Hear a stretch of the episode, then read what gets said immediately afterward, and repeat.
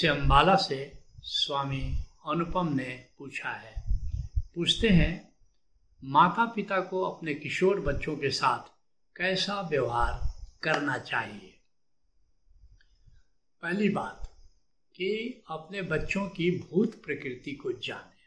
वैसे तो अपने परिवार के ही सदस्यों की भूत प्रकृति जो पर्सनालिटी है उसको जानना चाहिए, उससे, उसकी, उससे व्यवहार करने में बड़ा आराम हो जाता है।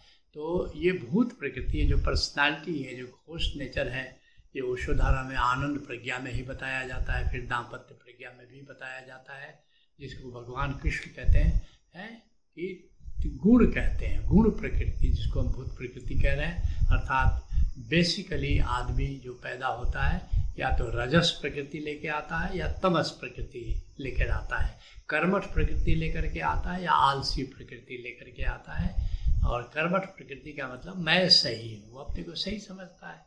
और जो आलसी प्रकृति या तमस प्रकृति, वो समझता है कि तुम गलत हो, दूसरे लोग गलत हैं। और इस तरह पहली प्रकृति का और भी ज़्यादा विकास होता है तो मैं धन संग्रह करूँगा, मैं हावी होऊँगा, मैं न्याय संगत हूँ। इस रूप में उसका प्रोजेक्शन होता है। और जब दूसरी प्रकृति, तमस प्रकृति का प्रोजेक्शन होता है कि तुम गलत हो तुम धन संग्रह नहीं कर सकते, तुम हम पर हावी नहीं हो सकते, तुम न्याय संगत नहीं हो, ये मैं सिद्ध कर दूँगा। तो अगर आपको ये बात पता चल जाए तो फिर उस व्यक्ति के साथ डील करना बड़ा आसान हो जाएगा। जैसे कोई ए प्रकृति का व्यक्ति है, अर्थात रजस प्रकृति का व्यक्ति है, वो मैं सही हूँ तो फिर आप जानते हैं किसी आलोचना करने से ये नाराज़ होता है तो हम आलोचना क्यों करेंगे? उसी तरह से अगर कोई व्यक्ति यू यू कैनॉट डोमिनेट है तो आप जानते हैं इसको सलाह देने से ये नाराज़ होता है तो फिर हम सलाह क्यों देंगे? उससे क्वेश्चन फ्रेम करके बातें करेंगे। जब आनंद प्रज्ञा में आप आएँगे तो बहुत विस्तार पूर्वक ये बातें आपको बताई जाएँगी। तो अपने बच्चों का भी आप ये जाने कि इसका भूत प्रकृति क्या है और किस ग्रुप का ये बच्चा है, उसके अनुसार उससे बात करें। अगर मान लो बी ग्रुप का है तो क्वेश्चन फ्रेम फ्रेम करके बात करिए, क्या तुम ऐसा कर सकते हो? तो फिर वो बच्चा तुरंत तैयार हो जाता है। लेकिन अगर आप कहिए कि तुम ऐसा करो, वैसा करो तो भीतर से बड़ा नाराज़ होता है और फिर वो चिढ़ जाता है बिल्कुल। और आपसे थोड़े दूरी बनाने की कोशिश करता है कि जब देखो, ये कुछ न कुछ सलाह देते रहते हैं। तो भूत प्रकृति को जाने, ये पहली महत्वपूर्ण बात है। दूसरी बात है कि उसका सम्मान करें।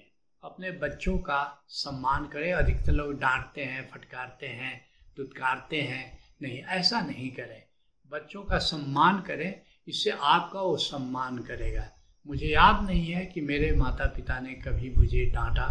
मारना पीटना तो बहुत दूर की बात है। कभी भी डांटा नहीं। और और इस बात से मेरे भीतर एक हमेशा माता पिता के प्रति सम्मान रहा और सम्मान ही नहीं रहा। खुद अपने आप को मैं रिस्पॉन्सिबल बहुत महसूस करने लगा कि सब कुछ मुझ पर छोड़ दे रहे हैं तो मुझे बहुत ही रिस्पॉन्सिबिलिटी के साथ काम करना है। तो अपने बच्चों का सम्मान करें।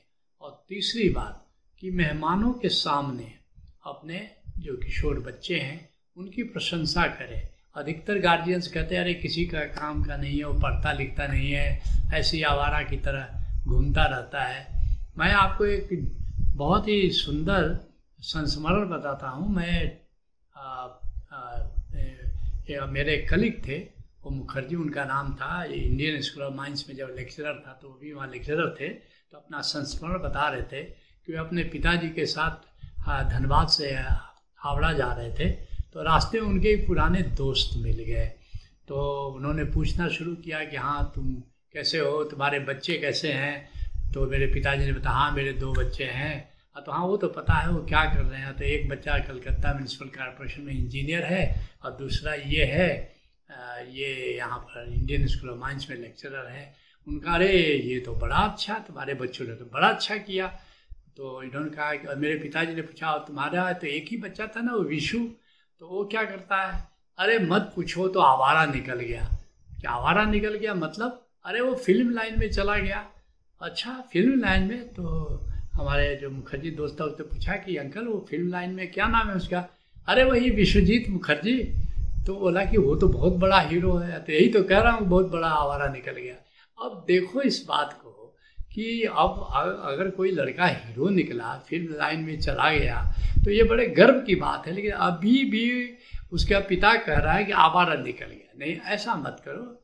हमारे बच्चों, अपने बच्चों के प्रति जिसको कहते हैं सम्मान करना है और मेहमानों के साथ या दूसरे अपने मित्रों के साथ, मित्रों के पास बातचीत में हम उसकी प्रशंसा करें, निंदा नहीं करें हिकारत की दृष्टि से नहीं बदलाएँ जो चौथा, चौथी बात मैं कहना चाहूँगा कि अपने बच्चों को बिन मांगे सलाह नहीं दें।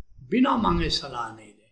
मैंने जैसे आपको कहा कि मेरा जो पालन पोषण हुआ, मुझे याद नहीं है कि मेरी माँ ने या मेरे पिता ने मुझे कोई सलाह दी।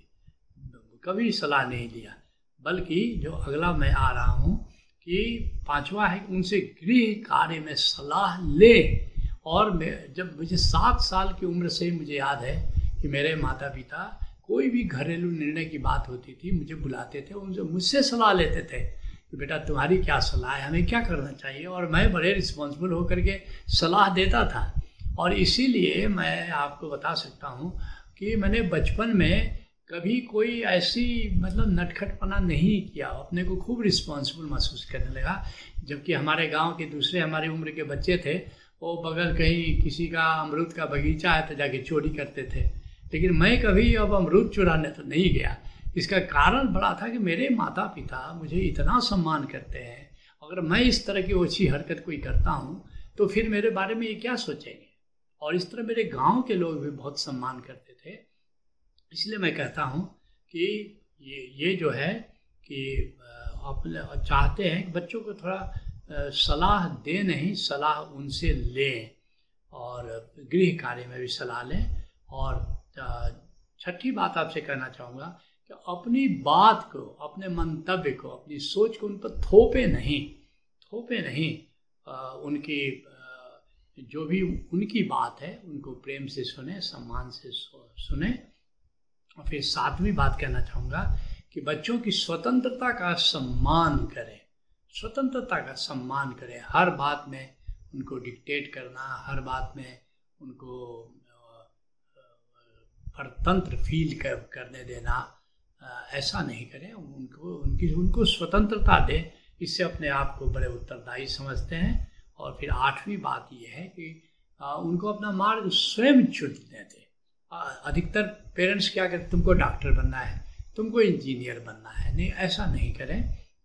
अपने बच्चों को कहें कि आप खुद चुनो, आप क्या करना है आगे, और हम लोग को उनको सपोर्ट करना है, हमको हेल्प करना है। जो भी वो करना चाहते उसमें सहयोग करना है कि अपना मार्ग। हाँ ये सलाह मांगे तो आप अपनी सलाह दें, मगर साथ में ये भी कह दें तुम अब खुद जिम्मेदार हो, खुद बड़े हो गए हो अंतिम निर्णय तुम्हें ही लेना है। इससे बच्चे अपने निर्णय के प्रति जो है, उत्तरदायी महसूस करते हैं।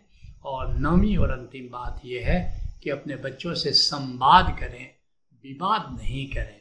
कभी भी अपने किशोर बच्चों से विवाद नहीं करें। अगर आपको उनकी बात पसंद नहीं आ रही है तो फिर आप मौन हो सकते हैं या कह सकते हैं अच्छा तुम इस पर थोड़ा और सोच लेना।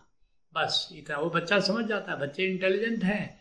वो समझ जाते हैं कि मेरे पिताजी मेरी माँ मेरी बात से सहमत नहीं है। या अपने ही लिए कह दे अच्छा बेटा मैं इस पर थोड़ा और सोच लेता हूँ। ये सीधे मत कहे कि नहीं तुम गलत कह रहे हो तुम ये क्या कर रहे हो? नहीं बात विवाद बच्चों से नहीं करना है। तो इन बातों का अगर आप ख्याल करेंगे तो मैं समझता हूँ कि आपके किशोर बच्चे सही ट्रैक पर जाएँगे। आ, वे स्वयं को भी सम्मानित करेंगे और आपका भी सम्मान करेंगे।